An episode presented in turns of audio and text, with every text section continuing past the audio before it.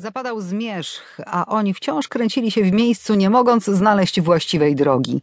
Plecaki ciążyły, zmęczone nogi odmawiały posłuszeństwa. Szli w milczeniu, słychać było tylko trzask gniecionych butami gałęzi i ciężkie oddechy. Czterech studentów historii po zaliczeniu ostatniego egzaminu postanowiło nabrać sił w miejscu, gdzie cisza i świeże powietrze zregenerują nadwyrężone organizmy. Po cholerę właziliśmy w ten las, odezwał się Max. Przystanął i napił się wody z manierki. Była ciepła i nie gasiła pragnienia. Adam milczał. Nie zamierzał tracić energii na wdawanie się w dyskusję. Wszyscy słyszeli, jakie wskazówki dał im napotkany bieszczacki góral, chłop posępny i zwalisty, jak ta góra za jego plecami. Stał, myślał, w końcu powolnym ruchem podniósł rękę i wskazując palcem kierunek powiedział Tam. Do lasu dojdziecie i przetniecie kawałek blisko brzegu. Dalej droga zaprowadzi. Ale to daleko, jakieś dziesięć kilometrów, może więcej. Po cholerę! powtórzył Max. Mieliśmy przy brzegu iść do drogi, a tymczasem jesteśmy w samym środku lasu. Skrzywił się i schował manierkę. Do kogo właściwie masz pretensje? zapytał poirytowany Jerzy. Palnął się otwartą dłonią w czoło, a potem dokładnie obejrzał uśmierconego komara. Wszyscy weszliśmy. Nikt nie protestował, tylko każdy lazł. A teraz noc nas tu zastanie i zeżrą komary. Mogliśmy zatrzymać się w miasteczku, wyspalibyśmy się i ruszyli rano, wysapał Wojtek. Trzeba było tak mówić, jak tam byliśmy, a nie teraz, burknął Max i spojrzał na kolegów z podełba. Adam, powiedz coś. Moje gadanie niczego nie zmieni, wystarczy wasze. Marzy mi się ciepły śpiwór w namiocie i materac pod tyłkiem, westchnął tęsknie Jerzy. Najpierw musisz sobie ten namiot rozbić, odpowiedział mu Max i uśmiechnął się zjadliwie. Szli gęsiego, przedzierając się przez zarośla.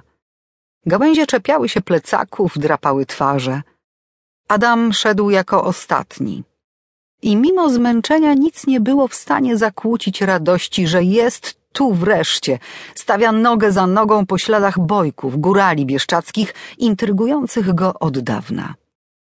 Cieszył się też, że udało mu się namówić kolegów, tak samo jak on, zafascynowanych historią, badających świadectwa przeszłości, problemy wywołujące kontrowersje. A losy bojków były dramatyczne. Przybyli tu w XV wieku. Karczowali lasy, by zdobyć miejsce dla siebie, uprawiali pola, hodowali bydło, borykali się z biedą, bywało, że i z głodem, zwłaszcza na przednówku, gdy zapasy się kończyły i trzeba było rwać zielsko, by wypełnić brzuchy. W 1947 roku zostawili wszystko, bo zostali wysiedleni na ziemie odzyskane w czasie akcji Wisła. Potem nigdy nie wrócili do opuszczonych wsi. Nie zasiedlili ponownie domów pozostawionych na zniszczenie. Nie ma tu już bojkowskich wsi. W niektórych z nich osiedlili się Polacy. Długo na tych terenach ziemia leżała odłogiem. Dopiero w latach pięćdziesiątych zapadła decyzja, by zasadzić tu lasy, bo nie było innych możliwości zagospodarowania tych terenów. Dziś doliną górnego sanu zawładnęła przyroda. Z wysokiej trawy wyzierają resztki porośniętych olchą kamiennych podmurówek, jak kikuty wyciągniętych rąk w błagalnym geście o przetrwanie. Wypełnione mułem sadzawki nie rozbrzmiewają radosnym rechotem żab. Gdzieniegdzie przy rozstaju dróg zachował się przekrzywiony żelazny krzyż. Zdziczałe jabłonie i grusze wynurzają się z dawnych przydomowych sadów.